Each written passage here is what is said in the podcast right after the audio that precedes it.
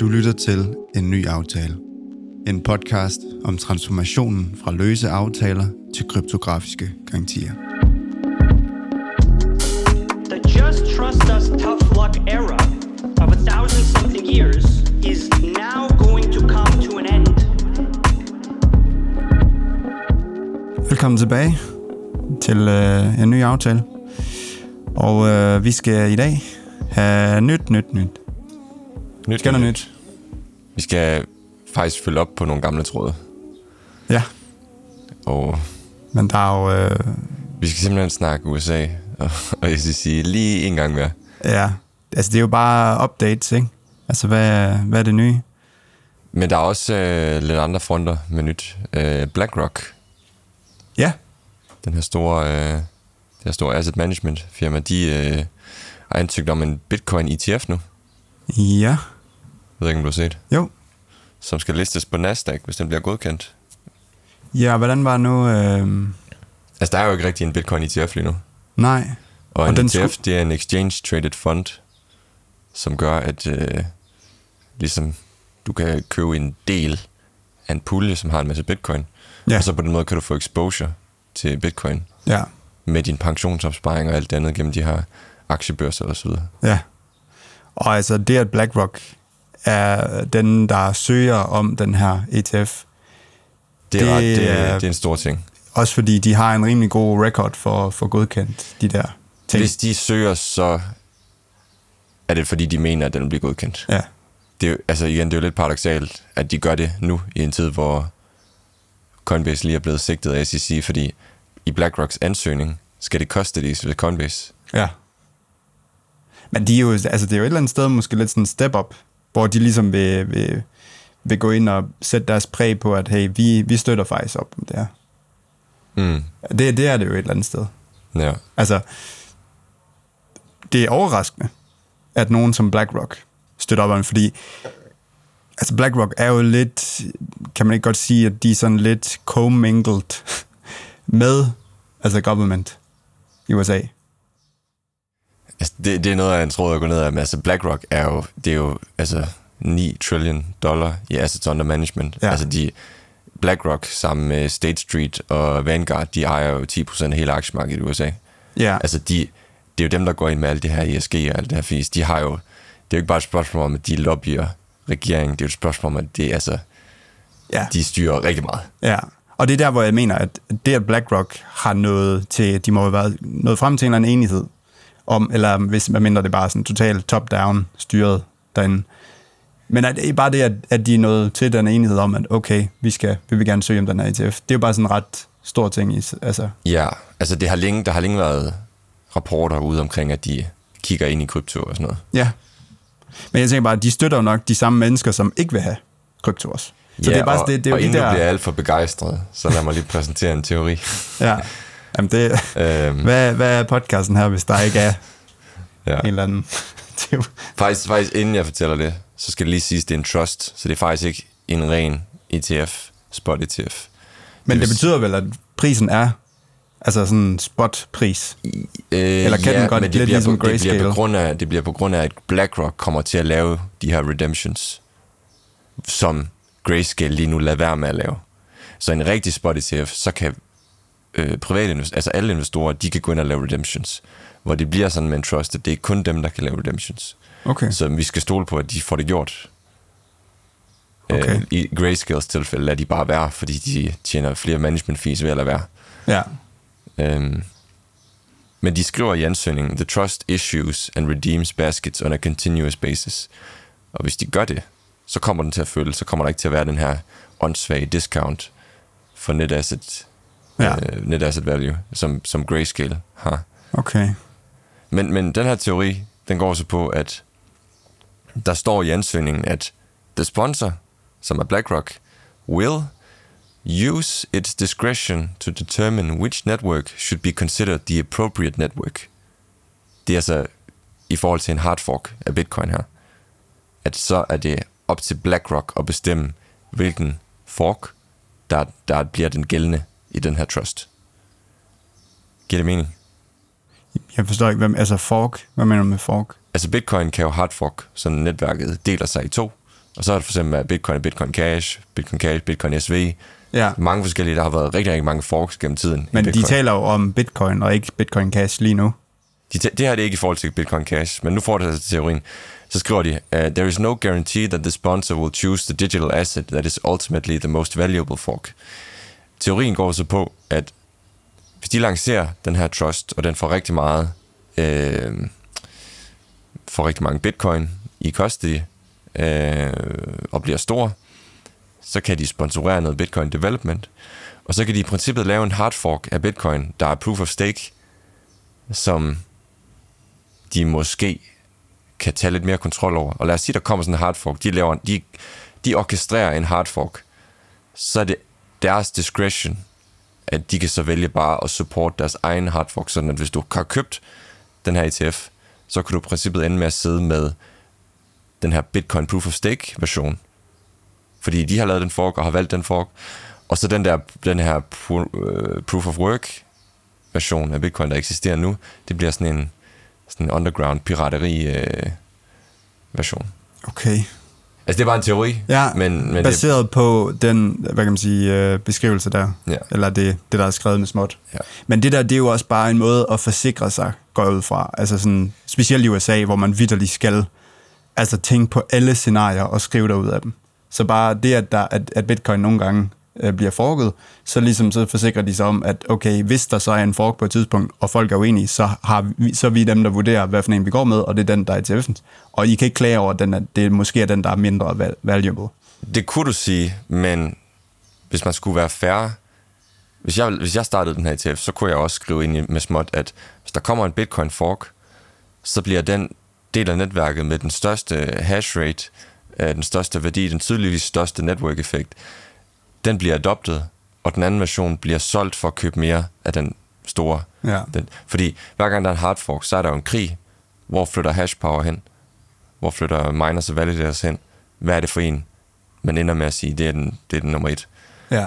Og her der vælger de så at sige, "Mm, det er faktisk op til os at vælge. Ja. Og hvorfor gør de det? Ja. Ja. De ved nok ikke lige, at det er... Altså, fordi, ja. Men det kunne bare Spørgsmål, være, ja, spørgsmål, de, de, de tænker jo måske bare, at det, det, er, det kan være, at størstedelen tager fejl. Det er jo også nogle gange, det er sådan. ja, Men måske ikke lige i krypto, det ved jeg ikke. Altså, ja, altså, det er det jo så.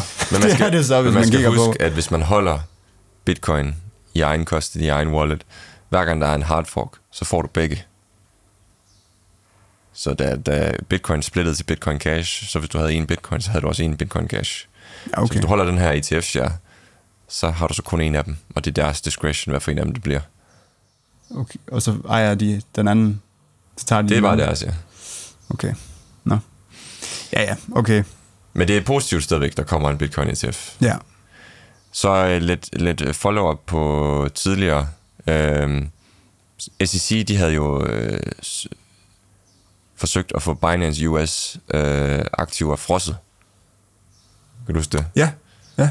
Øh, hvor det, det endte med nu, det er, at øh, de nåede en enighed. Jeg tror, retten sagde, at det fik SEC ikke lov til, og Binance ja. og SEC, de skulle finde en løsning. Og det, de så fandt frem til, det var en eller anden enighed. Der står præcist, at Binance US will take steps to make sure that no officials from Binance Holdings, bla bla bla bla bla, have access to private keys for wallets and hardware wallets. Så der kører lidt fod på Twitter nu, om at den aftale, de har lavet, ligesom indrømmer, at der har været kommingling af funds. Men det synes jeg ikke helt passer. Øhm, den, måde, den måde, det, tydeligvis, det, sandsyn, det tyder på, det har kørt på, det er, at Binance hovedselskab, de har kunnet administrere Binance US Assets. Og nu laver de det om, sådan at det kun er Binance US folk ansatte, der har adgang til private keys, der styrer Binance US Assets. Okay. Så det er det eneste, der er i det. Ja, så der er forskel på, at en, der sidder på det internationale Binance, der kan gå ind og, hvad kan man sige, gå ind i systemet mm. på, på Binance US, end at rent sådan, at pengene ligger på samme konto. Det er ikke samme, det er ikke samme ting. Ja, det, du- det, han, det var han blevet skyldt for, det er jo, at CZ, han havde taget user funds, puttet dem ind i en eller anden anden virksomhed, sådan en trader virksomhed. Ja, Det var jo det, de mente med commingle funds, og det er der jo ikke nogen indrømmelse af her. Så, Nej. Så det var bare lige det. Og så i Okay. forhold til Coinbase, så har SEC, det kommer til at være en lang sag, men SEC har nu svaret, at de vil have fire måneder til at svare på Coinbases anmodning om klare regler. Så, så Coinbase havde sigtet SEC for ikke at lave, for at lave øh, øh, rulemaking, Ja. og SEC har nu bedt om fire måneder, så de har bare sådan forsøgt at postpone Fire måneder til at, at, at lave rulemaking. til at lave rulemaking, Rulemaking. eller bare øh, svare på requesten. Eller sagen. Det er at komme med noget rulemaking. Altså, ja. Okay. Coinbase havde, havde jo sigtet SEC for ikke at have... Først så havde de requestet noget rulemaking. Ja. og så er der gået over et år, og SEC havde ikke svaret. Så Coinbase sigtede dem for at sige, I skal jo komme med rulemaking. Det er jo ligesom jeres... Ja. Det skal jo et krav, I skal leve op til. Og så nu SEC her i retten, de har bedt om fire måneder Til at svare. til at komme med rulemaking. Okay. Ja. okay. Og så i forhold til, vi, vi nævnte fra den der høring, at øh, der var de der, de der par folk, der ville fyre Gensler. De Ja. har nu lagt det, det forslag frem, de kalder SEC Stabilization Act, som er et forslag om at fyre Gary Gensler. Er det ikke også noget med en ny øh, struktur i SEC, i forhold til hvor mange, øh, altså hvordan sådan hele strukturen med, hvem der skal svare til hvem, altså det der top-down styret noget der, og Det lave lidt om. Jeg synes, jeg så sådan en, et, en vi- visuel fremstilling af det, at det var sådan, det, jeg kan sige, ham, ham der, der sidder i toppen, altså Gensler, Mm. han kan ikke, øh, han kan ikke kontrollere lige så mange ting. Han skal, der er ting, der skal godkendes gennem andre, og sådan lidt mere demokratisk Okay, ting, men øh, okay. ja, det er spørgsmålet om noget af det der, det kommer til at gå igennem. Altså, Men, det kan godt være, det ikke gør det, men det vi har fundet ud af nu sidste, sidste uge, der snakkede vi SEC, hvor vi nævnte, de er ikke i god tro. Ja. Ikke? Nu kan vi ligesom slå det søm helt fast. Jeg ved ikke, om du har hørt om Prometheum, Øh, jo, jeg har læst lidt om det. fordi Det, er- det er dem, der er blevet til gode set, ikke? jo, For at sige det Øh, mildt. Og der er noget af en, en backstory til det. Og øh, hvis, hvis lytterne de lige kan holde fast en gang, så er det faktisk en ret vild historie. Øhm, og jeg synes, det, jeg synes, det cementerer en gang for alle, hvor rådent det der system der. Ja. Og jeg synes, efter, efter i dag, så behøver vi måske ikke engang snakke SEC så meget mere, andet end at give lidt updates og sådan noget. Fordi efter det her nu, altså så er der ikke mere at snakke om, det er rådent. Ja. Og så er det bare et spørgsmål om at se, hvad resultaterne bliver af de her retssager. Jamen, øh, lad Fordi- os øh, dykke ned i det så. Prometheum var der lige pludselig en høring med, hvor, hvor direktøren han blev kaldt ind. Så Og hvad er Prometheum? Det er så det, folk har dækket endnu. Det skulle være en, øh, et projekt, som laver en, øh, en exchange, der så er registreret og godkendt af SEC. Og det skal jeg nok komme mere ind på, hvordan de er godkendt og sådan nogle ting. Okay, men det er en exchange i hvert fald. Det, det, det, er, det er, der er jo så ikke noget live produkt eller noget, men ideen er en exchange. Okay. Og det kommer vi også mere ind på. Men, men den måde, det er blevet aktuelt nu, det er, at der har været den her høring, hvor direktøren har været inde som, som vidne foran kongressen. Og i den høring, der var der en masse spørgsmål fra alle de her, de her politikere, som gik på at få hans anbefalinger omkring, hvad der er god øh, omkring hele det her space. Og han har et stykke papir, hvor alt hans svar, de er bare skrevet ned, og han læser bare højt. Og, og han kommer fra det her kryptoprojekt, og skal lige pludselig bare vejlede omkring alle de her ting. Og han bliver fremstillet, hans projekt Prometheum bliver fremstillet som at være et eksempel på, hvordan man gør det rigtigt i krypto. Modsat Coinbase og Binance og alt det her. Okay. Så der har været den her kritik af SEC om, at, at, du, at man har ikke kunne gøre noget, man har ikke kunne komme ind og register, der har ikke været nogen mulighed for at comply med noget som helst. Og de siger nu så, jamen Prometheum, prøv at se her. Prøv at se vores darling, prøv at se, det er sådan, man gør det. Men der er ikke noget rent produkt. Og det er så det, vi kommer ind på nu. Prometheum, det startede af en, en, en gruppe advokater. Det er, bare, en- det er fra et eller andet law firm, at de her folk, de så har startet det her projekt. Og der bliver en masse detaljer. Flere af de her advokater, de, de er, kommer fra sådan nogle ikke-akkrediterede universiteter. De starter så det her projekt i 2017, øh, og de har endnu ikke lanceret et produkt endnu, selvom det på deres roadmap skulle have været lanceret i, i 2019. Det, der så sker i 2021, det er, at de bliver godkendt af SEC, øh, efter de har hyret folk med baggrund i SEC og den her FINRA, Financial Industry Regula- Regulatory Authority, Så de hyrer folk fra de her myndigheder, Som, som, er, som hjælper dem med at blive godkendt. Men FINRA, er det, er det, det har vi ikke rigtig hørt om før. Nej. Har vi ikke snakket om det før i hvert fald. Nej. Men det er bare, de er med til at lave de her licenser. De er en myndighed ligesom SEC, men tydeligvis ikke lige så øh, Nej. prom- prominent øh, i Nej. krypto-spacet. Øhm, og i samme ombæring, så rejser de en investering fra en virksomhed, der hedder Wanshang, som er affilieret med CCP, altså Altså- Chinese Communist Party. ja. Um, og så har de betalt en eller anden shady broker, der hedder Network One Financial, halvanden million, i sådan nogle sales commissions, som har en historik med rigtig, rigtig mange, øh, øh, hvad hedder sådan noget, når man bryder loven. Altså. Okay, Altså, men det er, bare, det, er okay. bare for, det bare for at tegne billede af, at det er lidt shady der. Men den her, den her Prometheum, de har fået en Special Purpose, purpose Broker Dealer, ATS BD-licens til Digital Asset Securities. De er den første, der nogensinde har fået den. Og det er altså en licens, som sådan nogen som Robinhood og, og Coinbase og Gemini og alle de andre, de har bedt om at få, men ikke har måttet få. Og det, er, det, det lyder som om, det er en bestemt licensting, som er til, ja, som der står, til digital assets. Det er basically, Så det at er- du bliver godkendt af SEC til at må have en exchange for digital asset securities. Så er det i forvejen, så de har lavet den, det der digital asset securities, øh, den licens der, det er faktisk noget, der sådan er sp- specifikt lavet til sådan krypto, Ja. altså sådan, hvor at, at det giver mening, hvis man er reguleret under den, Ja. så, så kan man faktisk være en virksomhed, der, der er en kryptovirksomhed. Ja, altså, men det er kun digital asset securities, du så er godkendt til at handle med. Så, Det er ikke en exchange. så, så hvis du har en bitcoin, bro, bitcoin børs lige nu, hvis vi siger, at bitcoin ikke er en, en security, så må du lave en exchange med bitcoin, uden at få nogen licens. Men hvis du skal, hvis der skal handles med nogle kryptoting, som er securities, så skal du have den der licens. Okay, Og det er den licens, som de har sigtet Coinbase for ikke at have. ja, men og, samtidig så ved vi heller ikke, hvad der er øh, securities, Og det, og digital det, det assets. kommer vi ind på. Okay. Det kommer vi ind på. Ja. Øhm, han Okay, jo- de er så de første, der får den. de, bliver den, de er den første og de eneste, der har fået den her I licens. 2021. 2021, ja. Okay. Og han de bliver så inviteret ind nu for at være et eksempel på sådan vejen til compliance. Ja. Øhm, og i forhold til det, du lige, sagde, så er der et kongresmedlem, Mike Flott, som griller ham her lidt. Fordi det, han siger til ham, det er, prøv at vi ved jo stadig ikke, hvilke digital, digital assets, der er securities. Så ham Altså, her, hvem, hvem bliver grillet? det gør ham her, direktøren af, af Prometheum. Okay. Fordi han sidder og siger til alle, vi har klarhed. SEC har givet alle de regler, vi skal. Vi har styr på det. Men de sidder der, uden at have noget produkt.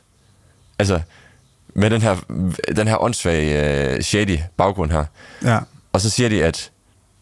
Så så ham her, uh, Mike Flott, han spørger ham her, uh, direktøren, "Mm, kan man handle bitcoin på din børs? Så siger han, nej.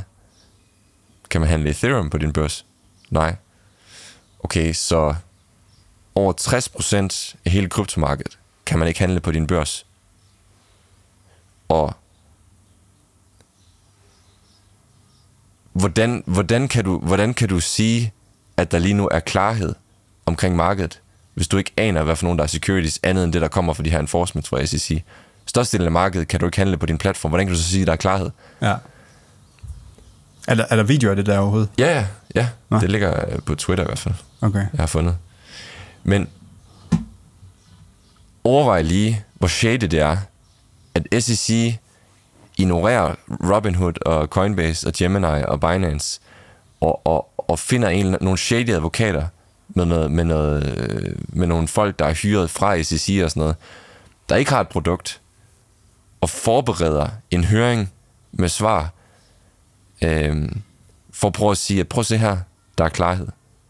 Ja, fordi hvorfor var Prometheum inde til en høring i, det, til først, i første omgang? for at prøve at signalere til alle, at jo, du har godt kunne comply, hvis du vil. Så det var, så det var en ka- så at sådan den officielle forklaring var, at øh, se, hvor godt det går med vores regulering. Altså, jeg tænker bare, hvad er den officielle sådan, mening med, at de overhovedet er derinde? Coinbase, deres forsvar, det er jo til SEC i sagen, at vi har ikke haft nogen måde at comply på. Altså, vi har, vi har, gjort, vi har spurgt jer, vi har gjort alt, hvad vi kunne, men I har jo ikke, altså, der har jo ikke været noget, nogen, der har ikke været nogen mulighed for os for at registrere. Ja. Og så SEC, de finder den her, den her, det her projekt frem, som et eksempel på, at det er måden, man, man har kunne gøre det på, og det har I ikke gjort. Og der har været en høring før, ja, tilbage i 2021, eller hvad? Der har ikke været nogen høringer, man har ikke hørt om det her projekt før nu. Nå, så det, høringen er kommet efter det her med Coinbase? Det er lige kommet nu. okay, det er helt nyt, det er okay, helt nu nyt fra den jeg. sidste uge, ja. Okay. ja. Okay, specielt nok. Og det syge er jo, at det er kun fordi, vi har internettet, at de ikke kan slippe afsted med det. Der er, der er jo nogen, altså sådan lidt, sådan lidt ala 4chan-autisterne, der graver. Så er der altså folk på Twitter, der har gravet alt det her. Ja, Og hvis vi ikke havde internettet, så havde de jo kunne slippe afsted med sådan noget. ja. Så du har, du har en SEC, der har coachet op til Sam Bankman-Fried og FTX, og været, og været en del af det her kæmpe scam her. Samtidig med, at de hiver sådan nogle her frem, og så alle de good actors i spacet, dem, dem sigter de. Ja. Ja, altså det der, det, det lægger sig jo bare op af det, vi snakkede om, øh, ja, det vi har snakket om en del gange efterhånden. Ja, præcis den der ting der med, at det, det bliver sådan noget politisk øh, øh, gaslighting på en eller anden måde.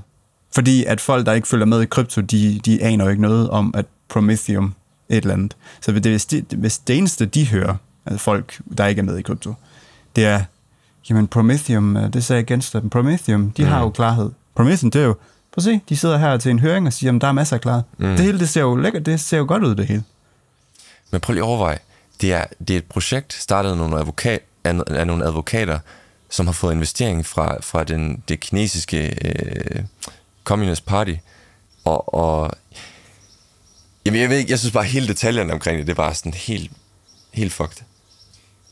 Altså, jeg, jeg ser folk på Twitter nu, som har sådan givet SEC the benefit of the doubt, der nu bare siger, øh, jeg tror måske, jeg begynder at tænke, at SEC ikke engager i good faith.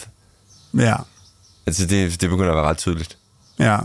Og det, det synes jeg bare, det er nail, nail in the coffin, det her. Jeg synes bare, det, der er ikke noget at diskutere længere. Altså, jeg gad godt at lige se nogle af de der... Øh, jeg gad godt se nogle af de videoer der omkring øh, sådan en høring. Jeg er lidt nysgerrig på, hvordan, øh, hvordan Altså, det ser ud. Du, du hører vildt nogle af de her politikere, så nærmest læse sådan et eller andet totalt fucked spørgsmål op, der er alt for juridisk i, den, i dens natur, som er sådan omkring, hvad anbefaler du omkring det her? Og så sidder direktøren, han sidder vildt bare og læser op, altså det er ikke hans egen ord, han sidder bare og læser op fra et stykke papir, Ja, omkring noget, der ikke har noget med hans virksomhed at gøre, men bare sådan, som om han skal fortælle, hvordan, ja. Han skal bare stå inden for, at det, det SEC, de har gang i. Det er, helt- det er helt super. Og så håber de bare, at der ikke er nogen, der graver i, hvem Prometheum det er. Ja. Men har de en hjemmeside, altså kan man, kan man faktisk se et eller andet? Ja, og folk har også været i graver deres hjemmeside, og det syge er, at i deres roadmap har de planer om at launch en blockchain, og de har deres egen token. Det er det, eller hvad? Hvad? Det, er det det? Og de har allerede solgt den token. Jamen, hvordan er du forskellig fra, øh, fra alle de der, alle de der øh, krypto, øh, der bliver kaldt securities? Altså, Ja, så det her, det er simpelthen, det er the, the darling. Det er eksemplet på, hvordan man gør det. ja. Ja. Rimelig specielt. Nå, jamen altså, det ser jo ikke så godt ud for, for, for SEC, hvis det her det er endnu en ting. Nej. Men altså, det er, jo, det er jo bare igen det der med, hvad fanden... Altså, Men det her, det skal heller ikke blive sådan en podcast, hvor vi bare sidder random omkring SEC hver gang. Så jeg tænker også bare, nu er the nail in the coffin. Nu er der ikke så meget at diskutere længere. Det er Operation Choke Point. De har en agenda. De er ikke i god tro. Og lad os se, hvad det ender med nu. Ja. Ja, altså jeg tror, jeg tror meget på, uh, på det der, at de prøver bare at, at få, få, få lagt krypto ned. Altså, Og ham der, Han Brad altså- Sherman, ja. Men jeg synes, jeg, ved ikke, jeg synes, de ting, vi snakker om i sidste uge, det, det var i hvert fald, det lagde det sådan rimelig klart mm. i forvejen. Altså, der er jo et klip med Brad Sherman, som er kongresmedlem i USA, der bliver interviewet af, jeg tror det er CNBC, ja, hvor han bliver spurgt af, af, af journalisten, Is this the end of crypto in America?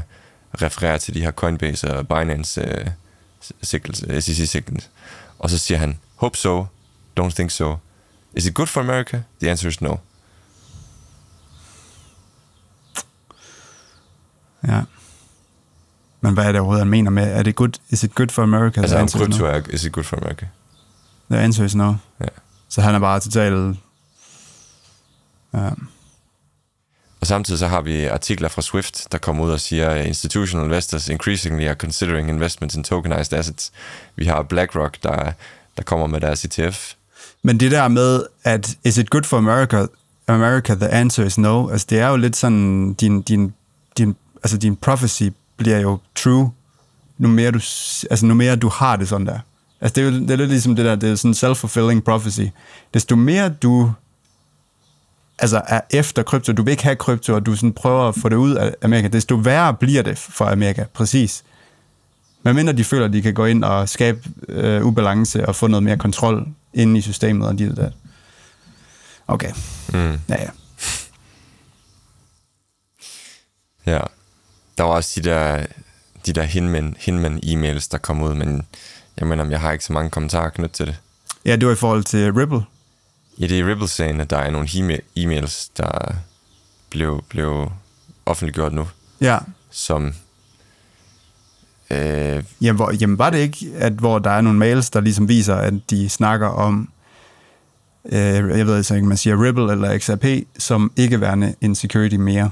ja, det er, det, er, det er ret positivt for Ethereum, fordi nu ham der Hinman, den tidligere øh, SEC-chair, eller hvad han hedder, Ja, øh, han havde udtalt engang, at Ethereum ikke var en security længere. ja, Og så tror jeg, at SEC havde sådan lidt brushed hans kommentar aside, som at det er bare hans personlige holdninger. Mm. Og nu viser de her e-mails faktisk, at det er lidt en, en, en, en message, der kommer fra SEC, at det er koordineret omkring hans udtalelser. ja. Så det, at han har udtalt før, at Ethereum ikke er en security, at noget kan starte med at være en security, men så faktisk ændrer sig, og så ikke længere være security, det er også en ting, der nu gør det svært for SEC øh, Ja, regulere. Ja. Altså sådan at sætte noget definitivt, fordi det, det lyder som om, det er, det er ligesom noget, der går meget igen. Øh, altså det er ligesom snakken, det er, at krypto starter måske med at være en security, eller kunne betegnes som, ligge mm. under de parametre, der nu gør, det til en security. Men at det ændrer sig, desto mere decentraliseret øh, systemet bliver, Mm. og tokens, de bliver mere og mere sådan ja, circulating. Ja. Så, men ja, det var da gode nyheder for XRP og Ripple. Jamen, jeg tror nemlig for Ripple, at det ikke ændrer så meget. Men den fik der lige, fik den ikke 10% eller sådan noget på dagen? Nå, det, det, Det, det, det. Det, det, er, det er meget, de her tider, det er 10 procent. Hmm. Det er jo lidt sjovt, i, hvis vi lige skal snakke uh, ugens Chainlink, uh, så var Rory jo ude og lægge uh, den dårlige nyhed, ugens dår- dårlige nyhed, at de kommer til at sælge, uh, eller sælge og sælge, de kommer til at bruge 7% af supply Mm. uh, på et år, eller per år. Eller De næste det nu er. syv år. De næste, og også de næste syv år. Ja, men det er jo så 7 procent af resti... At det, de har tilbage, som Nu ikke er bliver- Nu circulating. bliver jeg faktisk i tvivl. Om det er 7% af, af total, eller om det er 7% af det, de sidder inde med. Øh, det må være det, de sidder inde med, ikke? Ja, fordi det bliver mindre og mindre per år. Nu mere Ja. de giver ud, des mindre bliver det Ja. ja. så det er det, de sidder med. Og de sidder jo med... Der var jo 300, 350 millioner links, der blev... Men, okay, det, skal- det, kan, jeg- det skal jeg altså lige tjekke op på, fordi jeg har også hørt 7 procent, så er det 70 millioner link. Det så jeg også nogen skrive. Så er det jo også total supply. Så er det total supply. Nu bliver jeg i tvivl. Det ved jeg ikke. Nå. Okay, Nå, men det må vi... Det, ja. Men det er jo til at subsidize netværket stadigvæk. Ja. Øh, betale sikkert for lønninger, og, øh, og så, så bliver det jo sikkert også en del af det der med at ja, til de her institutioner, der kommer ind. Altså det er jo ikke sikkert, at det bliver med marked, øh, markeds Det kunne også være, ja. at det ligesom bliver Ja. ja. over the counter. Jeg så Øh. forresten en øh, ny sjov analogi, jeg ikke tror, jeg havde hørt før, for CCP, hvor der var en, der skrev, øh, forestil dig, at vi ville e-mail hinanden, og du var på Gmail, og jeg var Yahoo-mail. Og for at vi kunne kommunikere, så sagde jeg til dig, at øh, du er nødt til at lave en, øh, en Gmail, for at kunne sende en mail til mig Mm. fra din Yahoo. Ja. Det ville være tosset. Ja. Øhm, Det er jo lidt ligesom den der mail, eller hvad hedder det, internet øh, øh, analogi, vi har brugt før os, med at hvis du er på øh, ved ikke, til, til, hvad hedder det, TDC internet, og jeg er på Telenor-agtig, mm, altså så kan vi ikke kommunikere sammen, hvilket vil være åndssvagt, fordi det er jo, det er jo internet død. Det er jo ikke forskellige internet. Burde, mm, Vi burde være på ja, ja, det samme. Ja. Og så er der Uniswap V4, det tror jeg ikke, vi når måske snakke så meget om i dag, men det var sjovt at kigge på på et tidspunkt. Ja. Der er også den her snak om uh, Uniswap BSL-licensen, øhm, og hele ideen med open source software. Så altså, Uniswap, de har en de har udgivet i V4, jeg tror også, de gjorde det samme med V3, under en licens, der gør, at du ikke må fork det. Og så er der nogen, der har undersøgt, at de har brugt nogle libraries i deres kode, som faktisk har en politik omkring, at du må ikke øh, bruge de her libraries, og så lave din kode øh, proprietary. Altså, Okay. så, men det er også bare sådan lidt, hvor, hvor nederen er det egentlig, at nogen de udgiver smart contracts, der er open source, under en licens, der gør, du ikke må fork det. Men det kan også være, at det er okay. Altså, det er jo sådan en snak, man kan have. Um, Ja, det tror jeg ikke, jeg har nogen holdning til. For at være helt ærlig, det jeg ved ikke. Det, det har jeg lidt som om, det, det er der nogen, der har ved bedre, end jeg gør. ja. Det, øh, Det kan være, du har en holdning til, at, øh, at Federal Reserve, øh, Jerome Powell, han er ude og sige, at, øh, at øh, de, de fortsætter med tightening, og renterne bliver ikke sænket lige forløbig, og vi skal nok øh, et par år frem, inden de gør det. Okay. Og at vi faktisk også kan forvente øh, flere øh, rate hikes inden, øh, inden året om. Flere rate hikes, Ja, så renten skal højere i resten, altså i løbet af men er den ikke faldende? Du mener, du mener inflation? Jeg mener øh, Federal Reserve øh, funds rate. Altså når, når Federal Reserve de hæver renten. Nå, Den er jo det, på 5,25 procent nu. Okay, og hvad var den sidste måned? Øh, jamen, jeg, jeg kan ikke huske, hvornår de hævede den 0,25 procent sidst, men jeg tror, det var... Nå, okay, okay. Ja, det er inflationen, der er faldende, ja. Ja. Og, men renten bliver stadigvæk hævet, de der... Ifølge 0,- Jerome Powell, så er det ikke slut nu. Men det er jo kun 0,25 point, eller hvad man kalder det, af gangen. Det bestemmer de jo selv. Altså, Men de har jo hævet 0,5 0,75 procent ad gangen. Men, det, men jeg siger, på det sidste, så er den kommet ned på 0,25. Ja, det er rigtigt. De begyndte sådan at være øh, Jeg kan huske mindre skiftet. increments, men Ja, jeg kan huske skiftet fra 0,5 til 0,25. Men det er noget tid siden, så det må stadigvæk være de der 0,25, de bare hæver den med.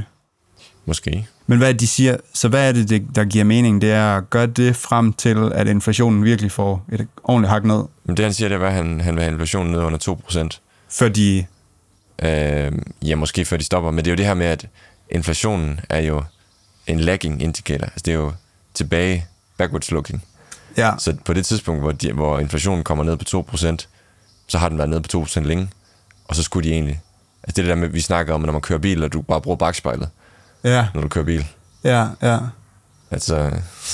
når du først kan se svinget, så er det lidt for sent. Så skulle du have, så skulle Så du have drejet lidt tidligere.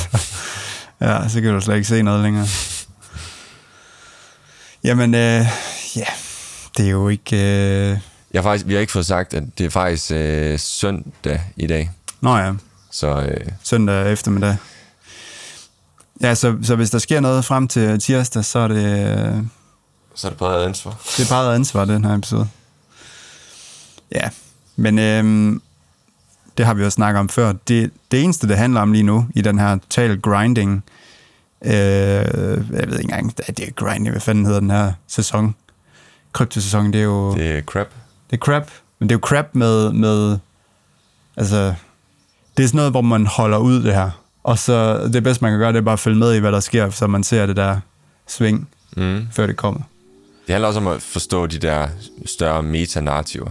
Altså i 2019, der handlede det om at forstå DeFi, NFT'er.